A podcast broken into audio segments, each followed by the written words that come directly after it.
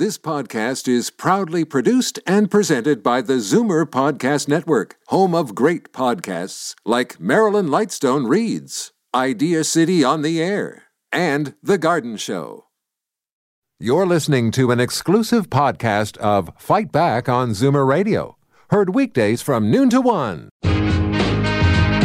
Now, Fight Back with Libby Znaimer on Zoomer Radio.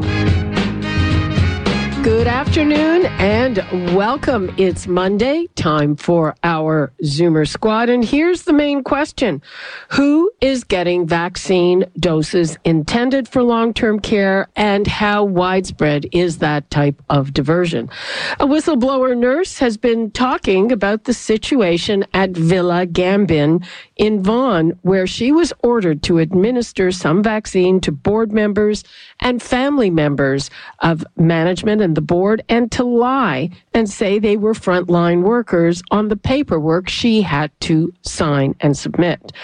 The Home's answer, as it always is, is that these inoculations were part of a last minute scramble to make sure no doses went to waste after everyone entitled to the vaccine got theirs. Now, this raises all kinds of questions. And I can tell you that last week I talked to Doris Grinspun, the CEO of the Registered Nurses Association of Ontario, for an upcoming episode of the Zoomer TV. And uh, she was suggesting that this practice has been widespread, and she blames the fact that hospitals are in charge of the vaccinating process. Um, one thing I do know for sure, we've got to the point where everybody seems to be pointing the finger at each other for uh, the many snafus that are in this process. Now, I've also had some heartbreaking emails from people who say their loved ones, everyday, regular kind of care has been completely neglected during the pandemic and continues to be neglected. And there are indications that elder abuse in the community is also increasing. So, numbers to call 416 360 0740, toll free 1 866 740 4740. And now I would like to bring in our Zoomer squad Bill VanGorder, Interim Chief Policy Officer at CARP, Peter Muggeridge, Senior Editor of Zoomer Magazine, and David Cravit, VP of Zoomer Media and Chief Marketing Officer at CARP. Hi, everyone. Hi, Libby. Hey, Libby. Let Hi, us, Libby. Hi. Let us begin with David. And uh, what do you make of the situation at Villa Gambin where the nurse has spoken out? We know that this type of diversion occurred in hospitals at the University Health Network where people on mat leave, people who work from home, people who never see patients uh, ended up getting vaccine doses. Very disturbing. It's particularly disturbing that she said that she was told to lie about it in filling out the paperwork. Look, we're not talking about, you know, tens of thousands of doses and, you know, saying gotcha over one or two if they miscalculated how many they had and there was one vial or two vials that was going to be thrown away or expire and they, they needed somebody to vaccinate and might as well do some good instead of harm. We're, this is, this is more systemic and it's very disturbing if indeed there are no controls over this kind of thing and they're, and they're covering it up afterwards. So, um, one more reason why, um, we can't really have a lot of confidence in the way they've rolled this out, even when they've had the vaccine. Well, and, and it gets better, Peter, because she also said that when she pointed this out, they told her, hey, um, you know, we, we can get a dose for your family too. Yeah. and she she turned uh, she declined. She right? declined. I mean, the the woman, it, you know, her integrity is is totally beyond reproach. Yeah, because that's and a pretty and uh, seems- enticing offer. It seems like her integrity is much better than the uh, that of the uh, executives of the home. And you know, I, I've heard on Twitter, and, and this is all hearsay. I've heard on social media that uh, you know hospital executives are getting it. Uh, you know, as you say, people who aren't really frontline are getting it, and um, and and it's raising questions with the the whole process because it's not like we have millions of extra doses lying around that uh, can go out. You know, we're in a time where we're, having no doses shipped to Canada. You know, Moderna's um, cutting back on their delivery. Pfizer has completely cut back, and uh, you know, every dose is precious, and and if they're giving it to family members, it, like it, it's just it's it's a scandal. Well, it, exactly. I mean, it's it's kind of seven doses here and and eight doses there, and uh, it it just seems you know they're supposed to have a plan in place for extra doses. I get guess they get these vials. I'm not sure that they have a you know written from everyone. There will be people who don't want uh, the doses, but they're supposed to have a plan for the extra doses. And I'm also wondering, well, gee, you're saying you couldn't uh, get to the retirement home or the shelter down the street, but you were able to rouse up the family of a board member in Exactly. that hour and a half or whatever it was before the thing expired, Bill. Yeah, uh, there you know there are a number of issues here. First of all, uh, we've been hearing this kind of story so often in the last uh, few weeks that uh, it's not hearsay anymore. We do know we do know it's uh, happening. And then we hear the, the leadership of the vaccine distribution in the province talking about, well, speed trumps Right. perfection. Well, that, I, what a horrible thing to say. When we first started talking about the, the vaccine, Ontario created an ethical framework. They have it all listed out. It has six points uh, uh, in it. It talks about uh, minimizing harm and equity, equity in distribution without bias or discrimination, and and fairness to ensure people get it in the right uh, right people in, in the right time. They're totally ignoring uh, their their own uh, their their own uh, rules that they set up, and and and now we we find that that they're not they're doing very different from many other provinces. One of the things we've learned is that most of the provinces are delivering these vaccines through long-term care homes. That's where they're that's where they're stored. That's where they've put the the special equipment to to house them. Ontario is one of the only few provinces that's doing it through through hospitals and uh, is making a huge difference. Be, by the way, it's being treated. Well, uh, you make an interesting point that that was a directive from General Rick Hillier, who's in charge of the rollout. So that has been one of my questions, uh, you know, since we're uh, in the finger pointing game. Is, is he part of the problem? Is he just the wrong person? He has no medical background. David. Right. Well, I, the question I have too, aside from the background, is that his strategy contradicts the stated strategy. There was a press conference the week before last with uh, Ford, Elliott, and uh, one of the rare appearances of uh, Sen- Seniors Minister Merrilee Fullerton, where they said the vaccine is the iron ring. Ford was asked specifically by a reporter, "You promised to put an iron ring around these nursing homes. Now what?" And there was because there had been some criticism that the Barrie home had come up, and there was, you know, we that whole thing about how bad the long-term care and the lack of inspection. No, no, no. The and Elliott said, "No, no. The vaccine is the iron ring." Well, if the vaccine is the iron ring, then every single dose should be going to the long-term care homes first. And then you look at General Hillier, whose strategy wasn't secret, would no, no, we're doing it through the hospitals. How do you square those two uh, competing strategies? How do you square the circle there? If you're going to make long-term care home your priority, um, you can't possibly execute that if your hospitals are the distribution arm. Well, so they a- were contradicting themselves from the beginning. Well, I mean, his excuse or their excuse was been we, we, we couldn't store the Pfizer vaccine properly in nursing homes. It had to be, and they didn't authorize any change. But, uh, you know, we, as you pointed out, other provinces managed to get it done. Other countries managed to get it done. Uh, right, Certainly. right. And if you can't do it, if you can't do it, then you can't state the vaccine is the iron ring. You can't make Apparently, that the, statement. ki- the kind of refrigerators that we're talking about are used in industry, in industries that are not active during COVID. So they were, they were quite available for, for loan in, in other provinces. Why not Ontario? Well, ex- exactly, and and uh, we hear that Israel managed to reach the vials. I mean, it's just it it. Uh, I mean, again, I I don't know that this was intentional, but I think it speaks to uh, you know no no background in this. Yes.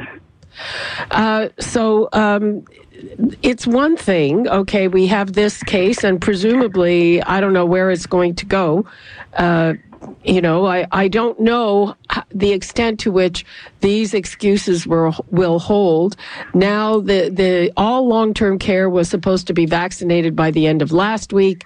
It's now been put off by just a week, but who the heck knows if that deadline will be met.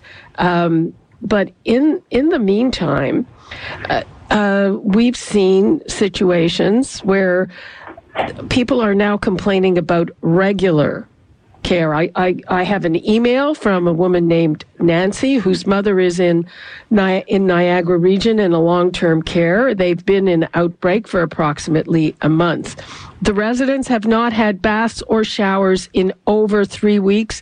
Hair has not been washed, and uh, there has been no foot care, which is critical for people who have diabetes. I mean, Am I surprised? No, but honestly, um, you know, how how can how can this be allowed to go on, Bill? Well, obviously, we're we're forgetting what the main goal in all of this is, and that's to look after our loved ones who are in long-term care, and that's being shoved to the background. The focus is now entirely on vaccine. We're not even uh, putting the good attention we did before in improving the infection controls in these facilities. We know that we're sh- short staffed, yet we're, we're locking uh, people, people away. Uh, we've heard this before, and now we're hearing again ageism just raising its ugly head every time we turn around. Uh, yeah, and uh, what about uh, now? We're seeing on top of everything else, uh, we're learning that there are more reports of elder abuse. Peter.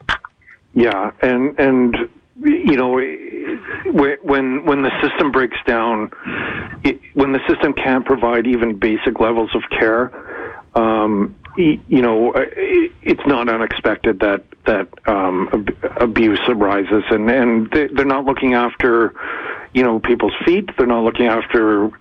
They're not um, separating patients from other patients who have COVID, and how are they supposed to protect them against uh, abuse? Like it, it just the whole system seems to be breaking down, and uh, and and and none of this is is a surprise really. When when when uh, you know the stories we've seen uh, uh about how bad it is, and it's just getting worse. David. Well, I think that Peter's uh, completely correct, and it goes back to something we've been talking about in this uh, on the show for weeks now. Is that they haven't treated it as a one-off like once in a lifetime emergency and thrown additional atypical over and above just this time around kind of resources at it um, to make sure that they can mitigate to the maximum possible some of these uh, bad effects. It's still process driven. It's still business as usual. It's still the same channels and silos they've had before. That's been the real problem. They haven't treated it as a uh, a crisis. I mean, if you listen to the words of the Minister of Long-Term Care, she her favorite verb is stabilize. We're working with our partners to stabilize. Well, what does that even mean?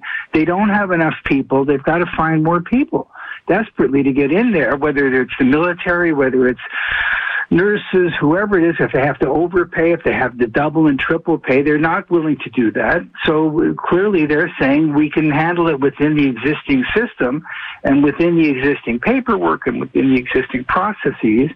And the truth is they cannot. Well, you know, it's interesting. We were talking last week about this, about how they probably just don't want the embarrassment of calling in the military. Uh, but uh, it seems to me that the one of the biggest disconnects is that the people in charge have not figured out how to get their orders carried out. I mean, and, and this is something I think that that was true before the pandemic. I remember having conversations about certain things with the Minister of Health, and um, there was one occasion where she even said, "Okay, I'm going to check this and get back to you," and she's saying, "No, that's wrong," and I'm telling her, "No, you are wrong. I know for a fact." that this is what happened on the ground. And I mean, uh, you know, that's not necessarily an ideological thing. Uh, it, it, no, it's a management. It's a management thing, and it, it there are many models, unfortunately, bad ones in history, often associated with you know wars. It's a, it's almost like a trope of the general looking at the map and seeing where all the troops are, and out there in the field, it's a completely different story than what he thinks. And so he's moving troops around that don't exist and he's defending positions that have long been overrun. This is what's happening here. They have not been straight. There's a finite number of people. There's about 80,000 people living in 600 buildings. What is your plan for those people? How many of those people have you taken care of? How many of those people are at risk? What other treatment and care is needed for those people? It's quantifiable and they haven't given one straight answer throughout the whole thing. If they were engulfed, they should even say, "We're overwhelmed. We're calling in the military." Well, yeah, they don't want to do don't that. Want to, they don't want to do that. So eh, that would even be better. You know what? We uh, 20 years of neglect and 20 years of buildup of all kinds of bad things, and we haven't got the horses to deal with this. So we're taking these unusual measures but they won't say that. Well, and and the other thing is, I mean, you know, the when we talk about milestones, it's you know notional, but well, it's more than notional. We we passed a very grim milestone on Friday. We surpassed the number of deaths in long-term care in the first wave. And yes, now yes. we are talking about reopening while we have surpassed the worst of it from the first wave. We're seeing new variants. Uh, what about that? Do, does this increase the danger to people in long term care? Bill? Oh, very much, uh, very much does. Uh, you know, it's a race now between the variants and the and the vaccines and and who will get there first. We know uh, we've already seen and, and and we know from other countries that if the variants get into long-term care, we're going to see an, another huge increase. So that's why one of the things that CARP has been saying, let's go back to the basics. What's the infection control in all these uh, facilities? Is it being carried out uh, correctly? And is it being carried out with understanding of the differences between one facility and another? For instance, and it's, I don't want to be like the, the government and start making suggestions from, from afar, but if you look facility to facility, many facilities were used to having family members come in on a regular basis to give much much of the care that we're talking about wasn't uh, available in that case uh, you heard about in uh, Niagara. And uh, we, if we could get staff in and out of the facilities on a daily basis, why can't we have a limited number of family members being able to do same the same thing? Well, some not, homes not, allow them in, Bill. They're yeah they they are they, they are. they are but but not uh, but not all of them. It's not uh, it's not consistent. And uh, we have so that's why we have many cases. Uh, i i can't believe that if family members uh, are getting in regularly to the case you heard about into that home that uh, that that that kind of thing could be happening well, uh, um, and those essential caregivers, well, they're getting vaccinated before the actual family members. Peter right. is a bit ironic. Yeah, it's it's heavily ironic. The whole the whole thing is uh, leading to a you know a third wave with these new variants, and and you know we we did a we failed in the second wave to protect our, our elderly, and and are we going to you know what's the third wave going to look like? If if the second one was so poorly run and and uh, managed and uh, so many deaths and uh, what's the third one going to look like? Because it's it's going to come Okay, well, I mean, uh, David, we've we've got the kids going back to school. We've got the variants, the first evidence of the Brazilian variants variant we had on the weekend. Uh, we have the Great Britain variant that's uh, basically uh, swept through uh, that nursing home, Roberta Place in Barrie. So, I mean, what, what what do we think that we are facing? Well, I, I can tell you that it's a lose lose right now because of the way we've handled it, and, and it's easy to be a critic. But uh, just this morning, Libby, in preparation for the show, went on the Government of Canada website where they have a daily epidemiology update. And they're showing as of this morning, it might be yesterday's number, 20,767 fatalities, deaths in Canada uh, from COVID from the beginning. And the percentage under the age of 60 is 3.6% of all the fatalities. So that means under less than 1,000 people in the whole country in an entire year under the age of 60. 60 to 69, 7.6%, 70 to 79, 18.8%, 80 plus 69.9%. So with all the lockdowns and all the contagion and all the control, it, it's it's being passed around. It's not being passed around. Wear a mask. Don't wear a mask. With all of that, eighty percent of the deaths are people. Uh, uh, seventy uh, percent of the deaths are people eighty plus. So we're not protecting the people who are proven wave after wave, variety after variety, to be the most vulnerable. This iron ring doesn't exist and we're diffusing this everywhere else. And I'm not saying we shouldn't, the lockdown, and uh, I support all those measures, but they're not being able to channel the resources into where they are most needed. And they have consistently failed uh, to do so. Uh, to, t- to do the right thing by our uh, senior population.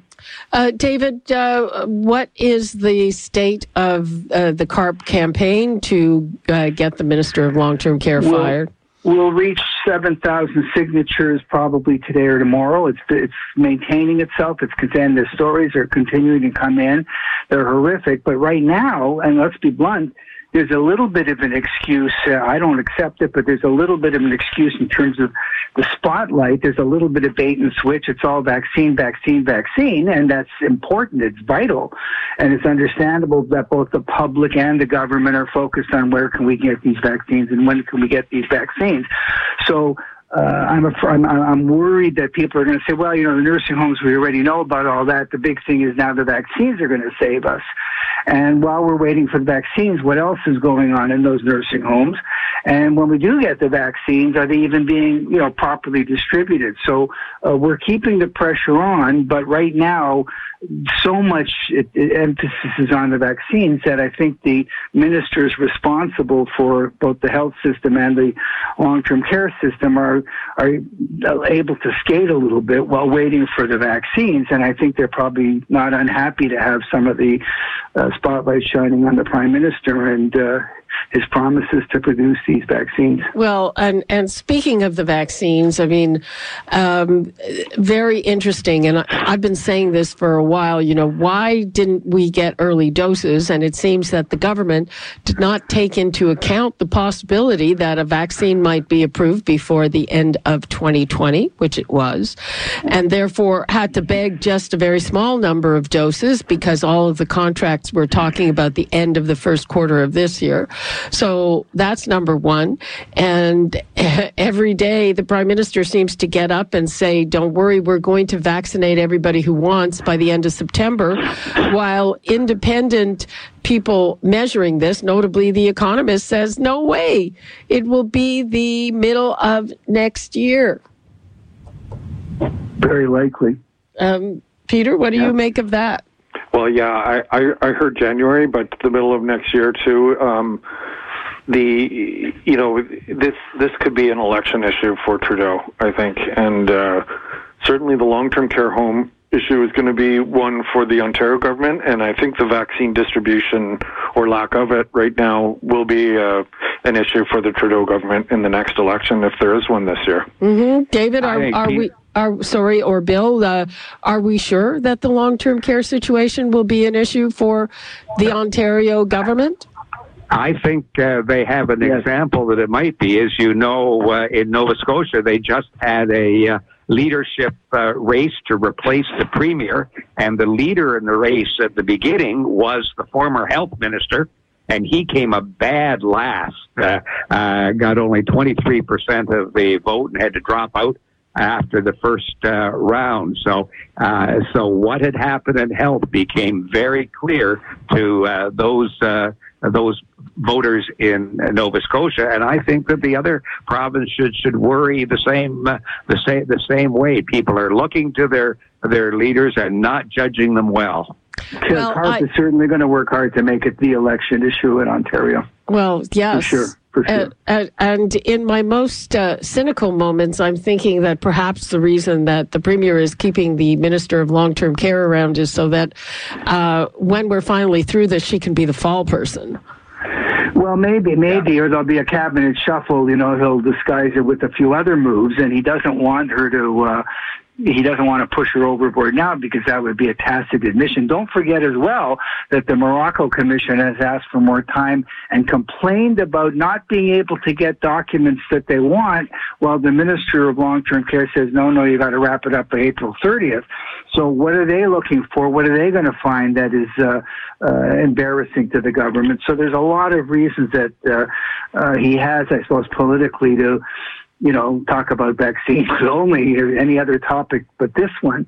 But it's definitely going to be an election issue, and they definitely uh, there's going to have to be. There's a lot of anger out there, and there's there's just too many things going wrong uh, that could not that maybe didn't need to go as badly wrong. I think that's the that's the issue, um, and. Uh, uh, you know, we've seen these reversals in other places. All of a sudden, uh, in the United States, Governor Cuomo, who was a big hero, is now all of a sudden, wait a minute, you guys understated the number of deaths in nursing homes, and maybe you weren't quite as good at this as uh, we thought you were. So every there's a lot of political prices being paid now for um, you know a maladministration, not necessarily evil intent, but you know incompetent uh, execution.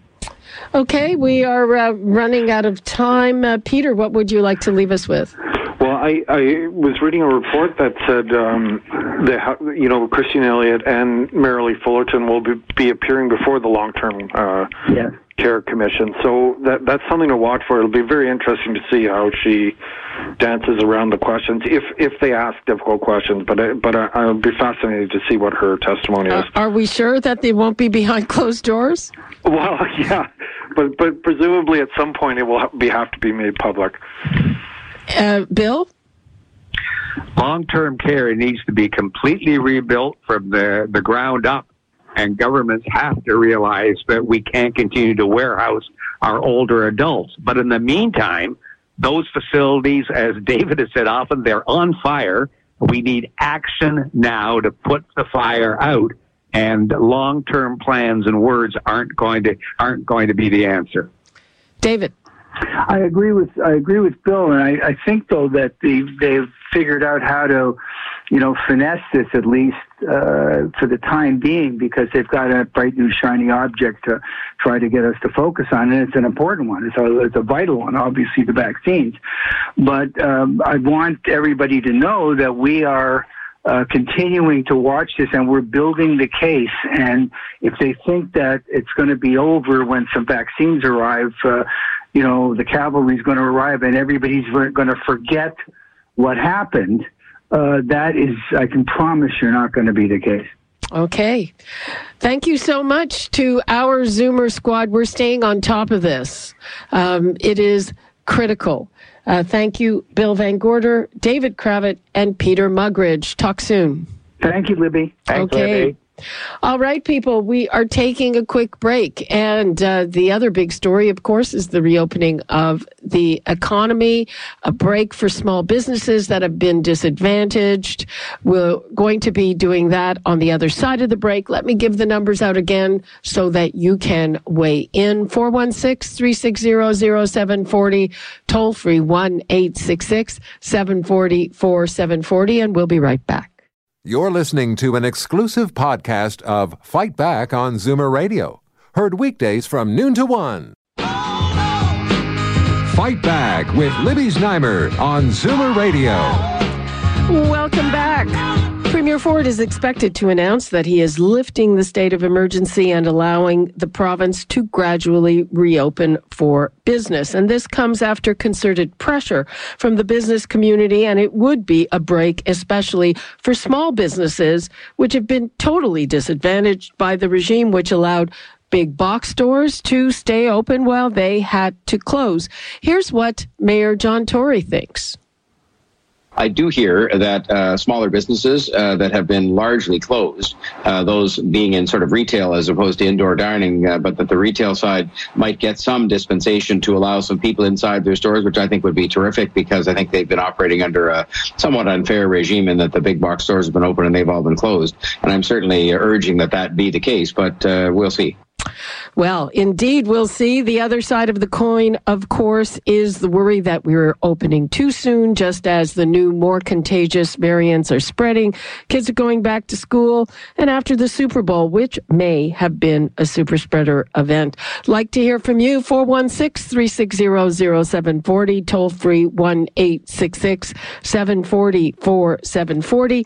And now let's go to Rocco Rossi, President and CEO of the Ontario Chamber of Commerce along with Donna Dooher, co-owner of Mildred's Temple Kitchen here in Liberty Village, and Nadine Devereux Iacullo, the co-owner of Capo Salerno Italian Fashion in Toronto. Hello, everyone. Thanks so much for being with us. Hi, thank you. Thank you for having us. Okay, let's begin with Rocco. And I think, Rocco, this is your first time on the show. Welcome. Thanks for being with us. Uh, always pleasure to uh, hear you and now to be with you. Okay, well, that's great. So, um, from what do you know? What are you expecting? Well, look, at I'm I'm hopeful that um, that we're going to have uh, some reopening. I certainly expect uh, a regional um, uh, approach as happened after the first lockdown. Um, uh, so, you know, likely going to see uh, areas of higher concentration of cases, uh, Toronto, Peel, York, um, uh, probably delayed relative to uh, to others. I was encouraged in the the quote, uh, the bit that you had with Mayor Tory, um, and certainly that uh, has been repeated by um, Dr. Bogoch this this weekend, who's on the vaccination council and well known well known on on these issues who basically said, look, he, he couldn't make sense of big boxes being open and small retailers uh, not. Uh, so long as you have the steps in place, uh, you can have um, safe uh, small interior spaces in the way that you can have uh, safe large uh, large ones. So that's what that what that's what we expect. We would hope, though, uh, again, given your point on on uh, the variants, what is significantly different than before the lockdown? Because make no mistake, uh, while we hate it, while it's a total blunt instrument, it is the lockdown that has brought the numbers um, down. And if they if that comes off, particularly now with these variants, how are we going to control not simply having a third wave? And so you know, we want to see a doubling down on testing. We want to see rapid testing uh, out there more. We want to see more of an investment on the part of of contact tracing and and for individuals, for all of us to be downloading that COVID alert app. Um, you know, it's on us as well. Uh, reopening is not less vigilance; it's more vigilance. Nadine Devereux, how um, yeah. how much has the current uh, rules? How much has that disadvantaged you? And and uh, if you are allowed to open on a limited basis, is is that going to help you hang in? Well, uh, I mean, with the the lockdown itself, it's it's been really hard because we've been closed uh, back in November before Christmas. Um, seeing some of the other regions still operating a few weeks before Christmas, whereas we weren't, that was it was really it was hard. Um, we've had a tough time. We've been struggling for sure, like most other small businesses out there. Uh, I think that we've been fortunate because, for one, we have a landlord that understands our situation. So um, he's been he's been great with us for that. But moving forward, um, if we're able to to actually open, it will help us. Um, I don't. I can I can say I don't understand. I mean, I do understand, you know, why we had to have the lockdown, everything else, but the way that the whole thing was mm, done, it was just, it wasn't done proper. I mean, one thing is that for us as a small business, we took precaution, precautionary measures. We have HEPA filters with UV lights. We have uh, front and back door to allow for fresh air to flow through, which was one of the biggest concerns that the government had as small businesses. You know, well, we can't control whether or not they have these things, but um, if we can reopen, it will help us definitely because uh, online sales. It, it's not the same having the experience that you can when we do our custom tailoring and things like that. Uh, you can't just buy an item online and and um, feel confident and comfortable with it as you do when you're in our boutique. Yeah, uh, and um, you know the argument that they had about keeping small businesses closed is that they weren't so much worried about customers, but they were worried about employees uh, mm-hmm. infecting each other. I, you know, I, I, that was, I mean, the whole thing to me is, uh, I don't know, it just made no sense at all. Yeah, yeah, I agree with you. And I would be watching the the uh, the newscasts and reading the articles of what was being said. It, it, it didn't quite make a whole lot of sense uh, to allow small businesses to not operate whatsoever except for curbside, curbside pickup. But then, you know, you've got these big box stores and they're just I hate to say it, but they're loading the people in. I went to Costco. I went to Walmart. I saw what was going on. You know, as a small business owner, I was angry. I wanted to see what's exactly happening here. Are they controlling? And, um, and not to the point that they should have been, not to what what you know Ford was hoping, which was the 50% capacity. Um, I don't understand why they couldn't have just blocked the aisles for the non-essentials. If they can do it when they need to do an aisle maintenance or an aisle change, you know, why can't they do it during COVID? This is the most important time that they should be really limiting things. Well, um, but as far as like staff members go, I, I, I can understand that. You don't know what they're doing when they leave. However, um, small businesses like ours, it's my husband and I. You know, we have our few employees as well. Um, but even with our customers, I know my customers. I have their phone numbers. I know where they live. I know their children and their parents in most cases. So I can trace everybody that comes through my store. Okay, Donna Dooher, um, there's no plan to reopen restaurants for in house dining. How are you doing with the takeout thing? Well, Libby, we are, you know, like everybody uh, out there who's operating a, a small business, struggling. Um, and I think the restaurant uh, environment uh, is is very unique in that you have a situation where people are coming into your space, but at some point they do take their masks off to eat and drink and talk and and, and uh, you know we we try to manage that as best we can so I feel that the government has blanketed this one size fits all. Um, and you know, listening to Nadine speak about her her situation, hers is a very different scenario from from a restaurant situation. Um, we do see a big demand for takeout for curbside. I don't think you would see that demand for you know tailored um, clothing and something as specialized as she's doing. So it's very difficult to you know, look at each individual business and say, you can do this, you can't do that. And I suppose the government didn't have much choice but to put this blanket across the board on the lockdown. But I do agree uh, wholeheartedly that I think there was some unfairness when it came to the big box stores. I um, I, I had difficulty getting my head around that.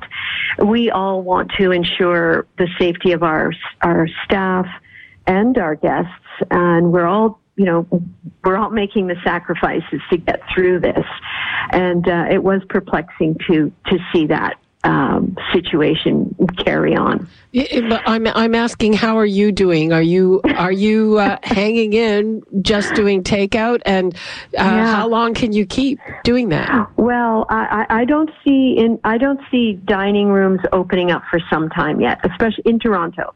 Uh, you know, we are sort of the epicenter. Where Toronto is a hub for travel and products coming in in and out of this country. Uh, you know, it's tough to regulate this uh, pandemic in such a busy spot. How are we doing? Uh, well, we're pivoting like so many operators are. I think we are in a better situation because our brand is well established, been around for 30 plus years. So that's a bit of an edge for us. But for young operators or new operators just starting up, it's, it's really challenging for them. And, um, it's exhausting. you know, I'll, I'll bet. Um, Rocco Rossi, uh, do you have a sense of how many businesses are on the brink? We've uh, we've been doing some surveying, and also along with uh, our colleagues in the Canadian Retail Council and Canadian Federation of Independent Business, um, and um, you know you could see, and obviously it depends on the category. Um, you know, restaurants um, that that don't have the exceptional quality and brand of a Mildred's Temple. Uh, you know, please uh, order order order delivery wherever you can. Um, but but conceivably, one in two restaurants by the end of this, depending on how long, could uh, be closed permanently. Um, we're looking at upwards of 200,000 businesses, primarily small businesses across Canada, uh, being uh, potential victims of of this, and that's uh, you know that's not just businesses, that's people's dreams, that's their lives, um, that's opportunities. In January alone, um, Canada saw 200,000 uh, job decline. Uh, and those declines, uh, you know, directly relate to a ton of businesses that were um, put through um, put through the lockdown. So it's it's tough. What will determine though at the end is you know how quickly will the vaccination roll out? How uh, how much support will the governments um, continue to be able to put in? In particular, uh, there are a bunch of bills that have been deferred. You know everything from uh, from HST to property taxes and and uh, and everything in between. And deferred taxes and fees are fine for cash flow purposes in the near term, but a year in, you know, and a year plus in by the time the vaccination uh, rolls out to herd immunity levels, people are looking at massive debt. Um, and at that point, they do the calculation and they say, you know, this is what I can make this is the margin my business generates. This is what I owe. This is how long it would take me to pay that back. And unless governments decide to write down a lot of those deferrals, people are going to say, you know, I'm not signing up to indentured servitude, so here are the keys, I'm done. Uh, and that would be horrendous because, you know, small businesses are not just about selling goods and services. They're the heart of our community. Yep. They're they're our main streets. They're the people who support our local charities. And they need our business more than they've ever needed it before. Rocco, would you say there were some initial uh, there were problems with some of the measures that the government announced to ease for small business, notably uh, the rent relief? Uh, have they uh, tweaked their programs enough to make them user friendly at least? Well, they, they've had to tweak all of theirs. I mean, and, and this, in some respects, is uh, is is a bit of a silver lining of what's happened because by their nature, governments are designed to go slowly. Right? There's all kinds of committees and studies and so on, and COVID has basically said that's just not good enough. You've got to you've got to move far faster and. So you saw even things like the wage subsidy when it originally came out was about you know, a 10% wage subsidy, which we and many others said, look, that's not going to move the dial. They moved that up to 75%, uh, extended the qualifications, you know, still leaving some uh, to fall through the cracks. The, the rental was huge for uh, small businesses, and it was a bit of a disaster when it was limited to basically being funneled through uh, landlords because it put landlords into into really bad situations. I mean, many of them are small businesses themselves, and they were put into the position of, you know, you have to apply for some, but not all of your tenants. And that may be easy for government to do, but it's pretty hard for a landlord who's dealt with businesses and, you know, say they have four tenants and one of them was down 70%, but but the other three were at 55%. And you could say, well, I'm going to apply for this guy, but not for the other three. Like, no, government, you figure it out. So having that change was, was huge. The most recent provincial government announcement around the small business support grants, not more loans. We don't need more loans.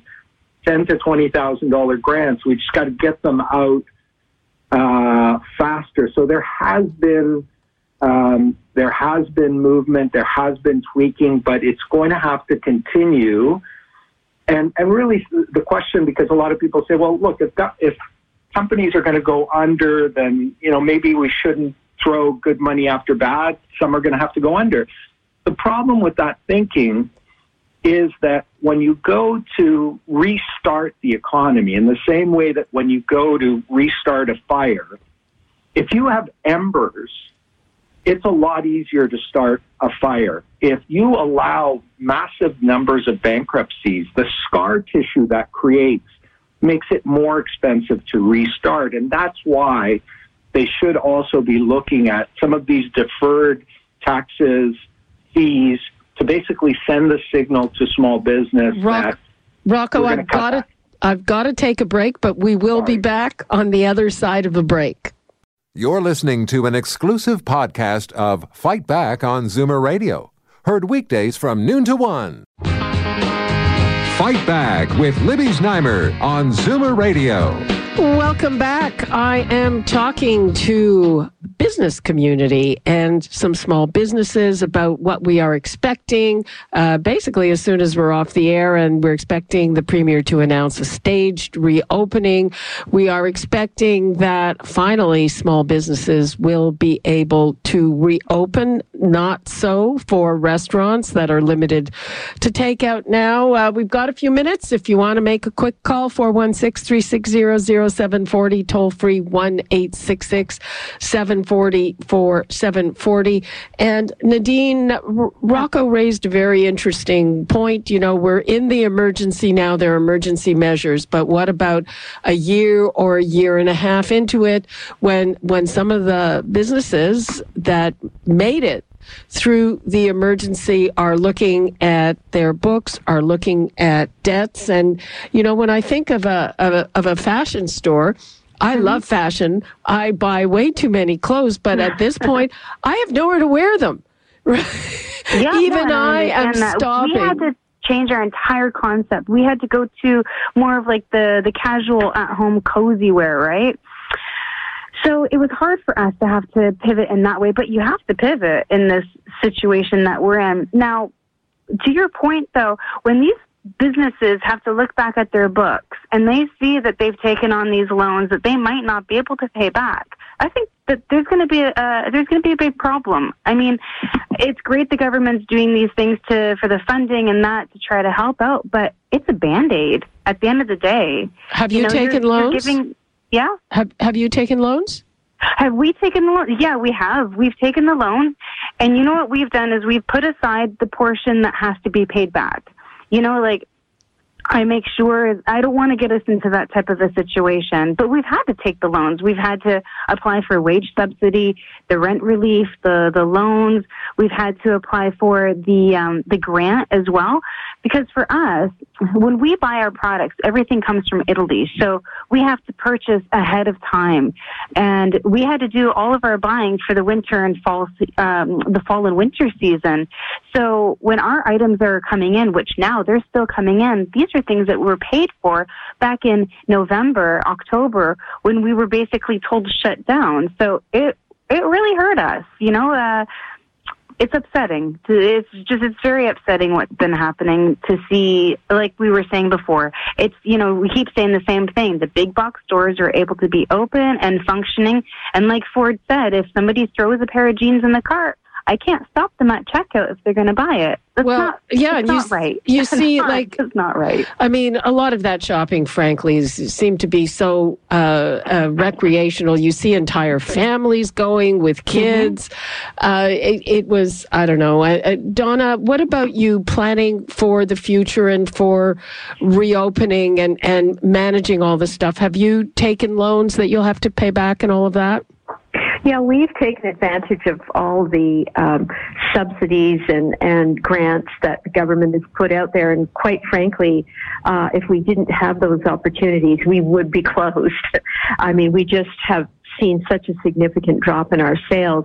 Our business also relies very heavily on special events and weddings, and we now have uh, couples who who rebooked in March of last year uh, for for March of this year, and now we'll be March, booking for March of 2022.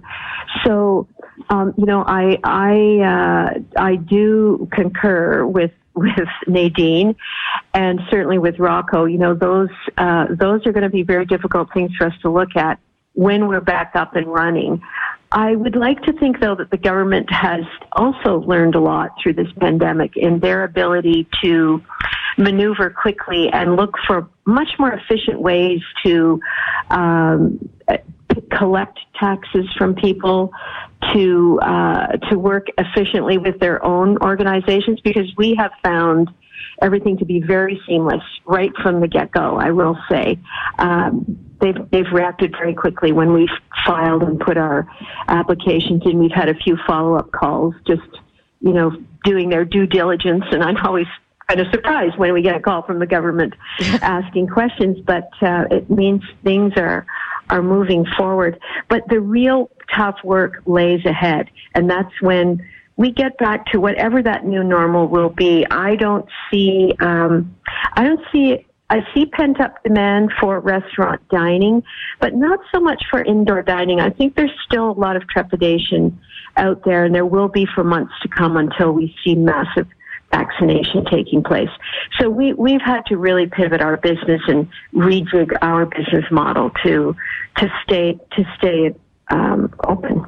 Yeah, at least until the weather gets good and we can sit on those patios yeah. again. Oh. R- Rocco Rossi, uh, we have like about 30 seconds left. What would you like to leave us with, and, and uh, what is most important here?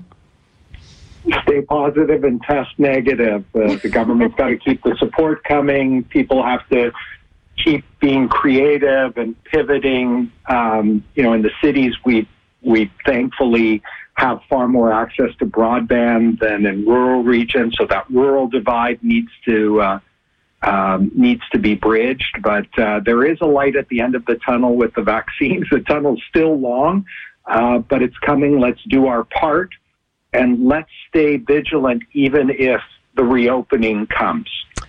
Okay, well, always good to end on a positive note. Thank you so much, Rocco Rossi, Donna Dooher, and Nadine Devereux Iacullo.